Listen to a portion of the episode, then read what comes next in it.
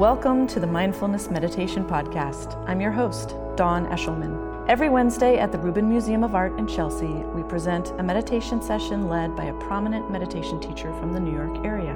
This podcast is a recording of our weekly practice. If you would like to join us in person, please visit our website at rubinmuseum.org/meditation. We are proud to be partnering with Sharon Salzberg and teachers from the New York Insight Meditation Center.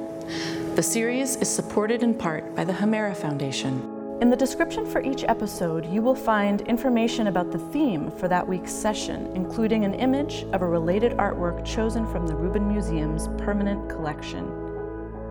And now, please enjoy your practice. Hello, everybody. Welcome to the Rubin Museum of Art and to our mindfulness meditation practice. Great to see you, be with you here today. My name is Dawn Eshelman. So, we are talking this month about beginning again. And we're talking about it now in January because lots of us think about that kind of fresh start at the beginning of the year. And then we also have the Lunar New Year coming up. So you got a second chance. But um, actually, as meditators, we know that beginning again can happen at any time, and it happens actually many times during the course of a sitting, a meditation practice. And that through that act of beginning again, we can develop a true kind of response of compassion for ourselves.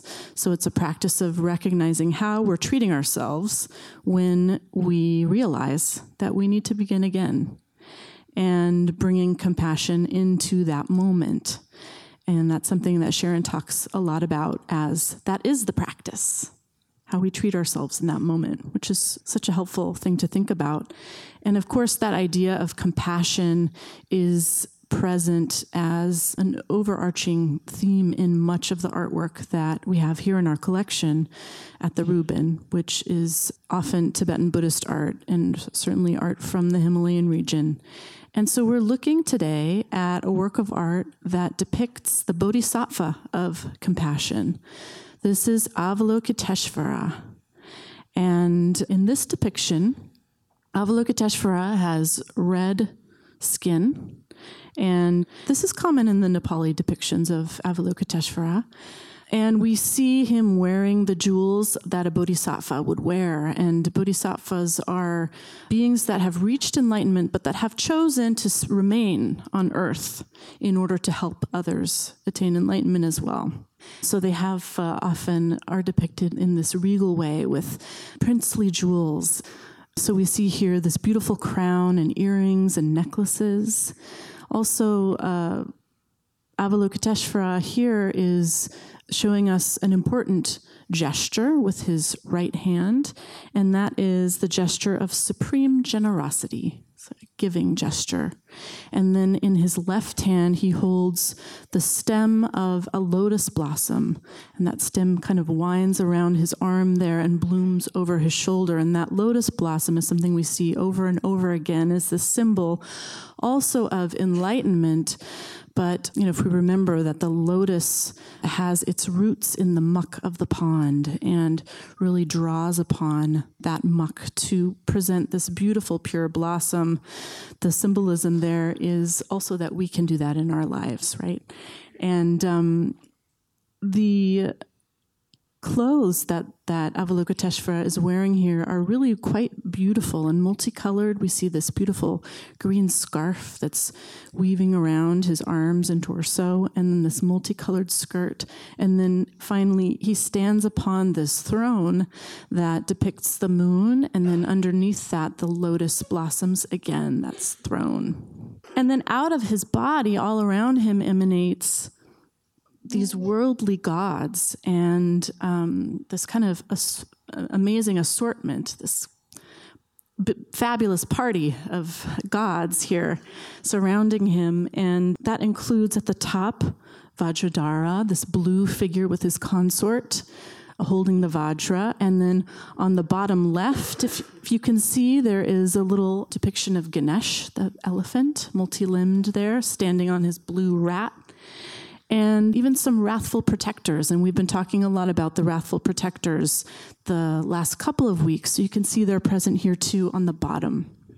But this all goes back to this larger concept of compassion and that being a value and a tool that we can use most often first to direct it at ourselves in this practice and that help us begin again in a way that is useful and meaningful in our practice. So, we can put that into practice in just a moment here. Sharon Salzberg is with us here again, and it's been a treat to have her here all, all month. We've been joking about beginning again and again and again, and talking about this a little bit like Picasso's blue period, you know, these creative constraints, exploring this theme from different angles, and it's been great to have her do that with us. She's, of course, the co founder of the Insight Meditation Society of Barre, Massachusetts. She is a beloved teacher and author, and her many books can be found up in the shop, including Real Love. Please welcome her back, Sharon Salzberg.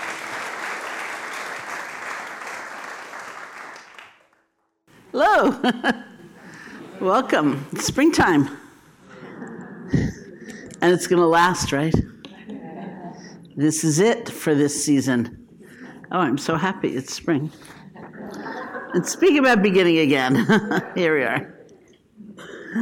My blue period. it was actually just before you all came in talking to Dawn that it occurred to me what to say.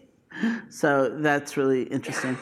But all of these topics, you know, they're so subtle and there's so many layers and they're so vast and you can approach from so many so many different angles and plus, you know, as I mentioned here before, the kind of nature of Asian monastic pedagogy is constant repetition. And they don't see anything wrong with that. You know, they think that's education that's you know the, the search for the novel and the entertaining makes no sense in that context. You just hear the same thing again and again and again and again. Strangely enough it kind of sinks in. But what occurred to me was actually because of the introduction of compassion as well as part of the theme it was really it's actually more literally around the idea of forgiveness and forgiveness is a, a very difficult thing to talk about because it's a word that is interpreted and felt differently by so many different people. As my friend Sylvia Boorstein would say, forgiveness is not amnesia.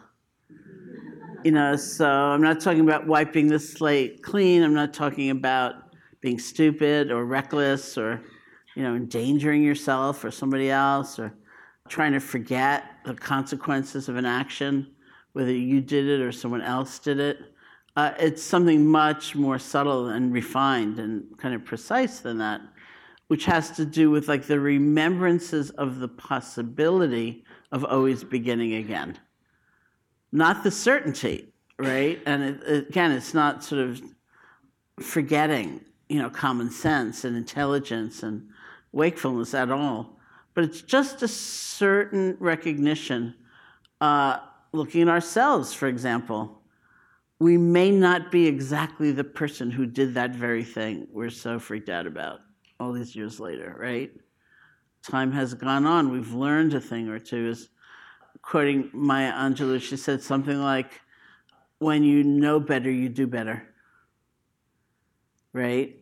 And we're all in this in this process. So it, it kind of came to me um, very strongly at a time when I was, um, I learned that it also as part of Asian monastic uh, ritual. Very often there's, there's a kind of almost a ceremony of asking and extending forgiveness when you end something. You end a retreat or you end a program where you've been together over some time and it's it's not meant to in any way overlook like you know terrible flaws or or really harmful actions but it is setting the stage for the possibility just the possibility that the next time you meet should you meet again things may be different. Right? So it, it sort of came home to me when uh, you know i co-founded this retreat center in Barre massachusetts in the 19 84, which is getting to be quite some time ago, we invited this Burmese meditation teacher, a monk, named Sayadaw U Pandita, to come teach a three month retreat, which I was sitting, and many of my friends were sitting, and I'd never met him before. And we invited him because we heard he was a really fantastic teacher, which he was. But what we hadn't heard was how incredibly like fierce and demanding and intense and even like ferocious he was. And it was like, whoa. He showed up one day and we began sitting the next day. And he and I had a, a great relationship and it, you know, it worked out really well for my practice and and all of that. But I could also tell that, I mean, you know, I helped start the center and I could just tell there was a lot going on behind the scenes to properly take care of a, a Buddhist monk or nun is often complicated. If they adhere to rules very, very strictly, they don't touch money, for example. So imagine this scene. This was a new Pandita's thing, but you know, one year we had a monk arriving at Logan Airport in Boston in a blizzard and didn't have any money and didn't have a credit card, and no limo service would let him get in without having prepaid, and they wouldn't let us prepay. That was a complication. It's kind of like that, you know. So I could just tell that that wasn't happening with the Pandita, but there were things happening. For one thing, there are very strict rules about where you sleep, and he kept sleeping in different places, and I was just like, why did he move over there? You know, and like that's weird, and like. And then he moved over there. And at one point, they built a wall and a corridor, and then they took it down. And it was like awfully strange. But I was on a silent retreat, you know, so I didn't really know. I, I could just kind of tell there was tension. Um, and this was also his very first trip to the to the West, actually, altogether. And you know, something that is really priceless, I think, within the heart of Buddhism is you can always ask questions. You can you can insist on seeing the truth for yourself. But these are also cultures of a lot of respect, you know, so you ask the question in a certain way, you know. You don't kind of say, show me, you know, or you don't get an instruction and respond immediately with prove it. You know, show me why I should do it. I don't think so. You know, so it's both. The questioning is always, always welcome, but there is just a general flavor of respect which did not exist here. So there he was in the West for the first time. And my guess was that there was an awful lot of, well, I don't think so, you know, or show me why. So there was a lot under the surface. So then he was the only person I spoke to for three months because it was a silent retreat. And then the last day of the retreat, he got up on the stage, you know, to say goodbye. And to my surprise, he said, if you have hurt or harmed me in any way, knowingly or unknowingly, I forgive you. And if I have hurt or harmed you in any way, knowingly or unknowingly, I ask your forgiveness. And it was kind of an incredible moment because I realized that he and I did have a very good and strong relationship. But I also realized that should I try to see him again, I wouldn't have to worry that he was going to look at me and, and think, oh, "You're the one who started that center. They don't even know how to treat monks," you know. and also that I wouldn't look at him and think, "Well, you're the one who came to the West totally unprepared for what you were going to find," you know. It's like we could meet again. We could start over. And in fact, that's exactly what happened. And just a year later, I went uh, first to Nepal, then I went to Burma for three months. And that's where I began loving kindness practice which you know changed the whole course of my practice and, and my teaching and my life. So there it was. You know, it was an overt recognition that we may not be the same people in a year. We don't have to hold on to what has happened before. And again, you know, I'm not counseling this for like horrible harm or you know where there are a lot of other considerations. But there's a lot that happens in our life that we hold on to. Assumptions and prior impressions that may not be that complete. And we do it for ourselves too. Right? I could still think of myself, it's not true, but it wouldn't be that hard to think of myself as the person who was terrified of public speaking. I mean, there was a time, as I'm sure I've talked about here before, when if I would have gotten on the stage and looked out and seen all you people, I would have thought, oh my God, you know, what if? What if I blow it? I think I talked about it last week, right? You know, like, what if I make a mistake? What if I, what if my, and my big fear is, what if my mind goes blank? We just sit here and I, you know, I speak for a minute and I say, let's sit. you know, like, which I'm about to say anyway you know, it's so easy to hold on to those old ideas about ourselves, old ideas about others. And we're not saying that they're all wrong, but at least we want to have the space to check it out again in a kind of full on, honest way. Because there are so many surprises when we are able to meet life as it's unfolding and we're not just carrying uh, all of that baggage, you know, from the past. So, that's it.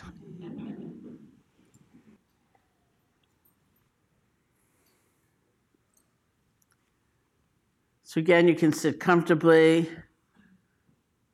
If you like to start with just listening to sound, which is a way of relaxing deep inside.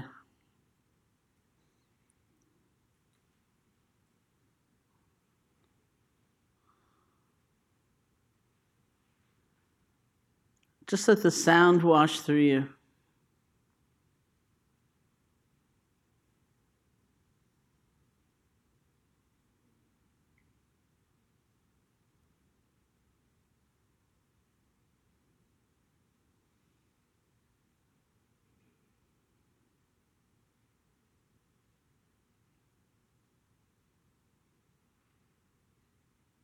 And when you feel ready, you can move your attention to the feeling of your body sitting and then to the breath.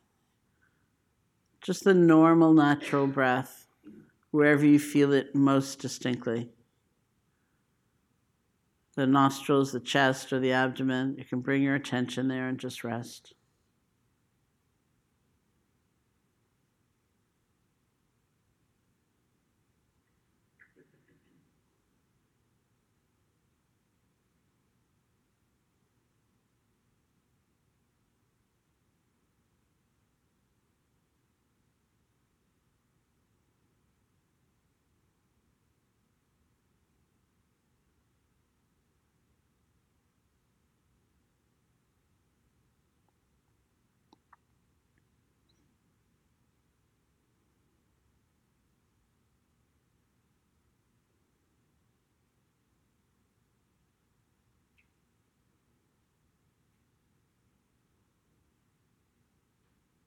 If you like, you can use a quiet mental notation like in, out, rising, falling to help support the awareness of the breath, but very quiet. So your attention is really going to just feeling the breath as it appears, as it changes.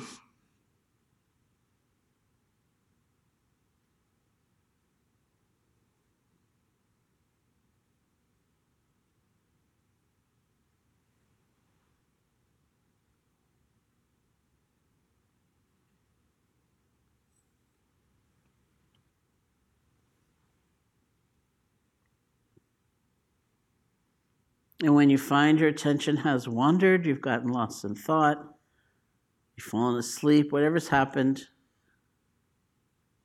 you can appreciate the next moment as the chance to practice letting go and practice beginning again. It's a new moment. See if you can gently let go of whatever's distracted you. Just shepherd your attention back to the feeling of the breath.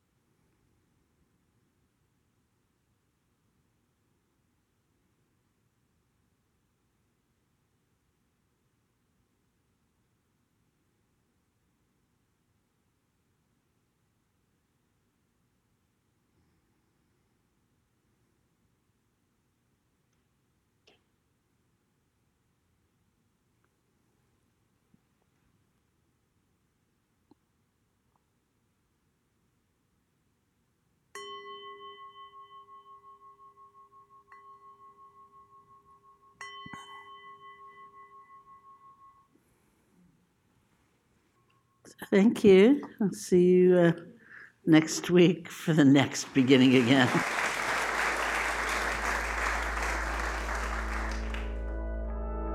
That concludes this week's practice. If you'd like to attend in person, please check out our website, rubinmuseum.org/meditation to learn more. Sessions are free to Rubin Museum members, just one of the many benefits of membership. Thank you for listening. Have a mindful day.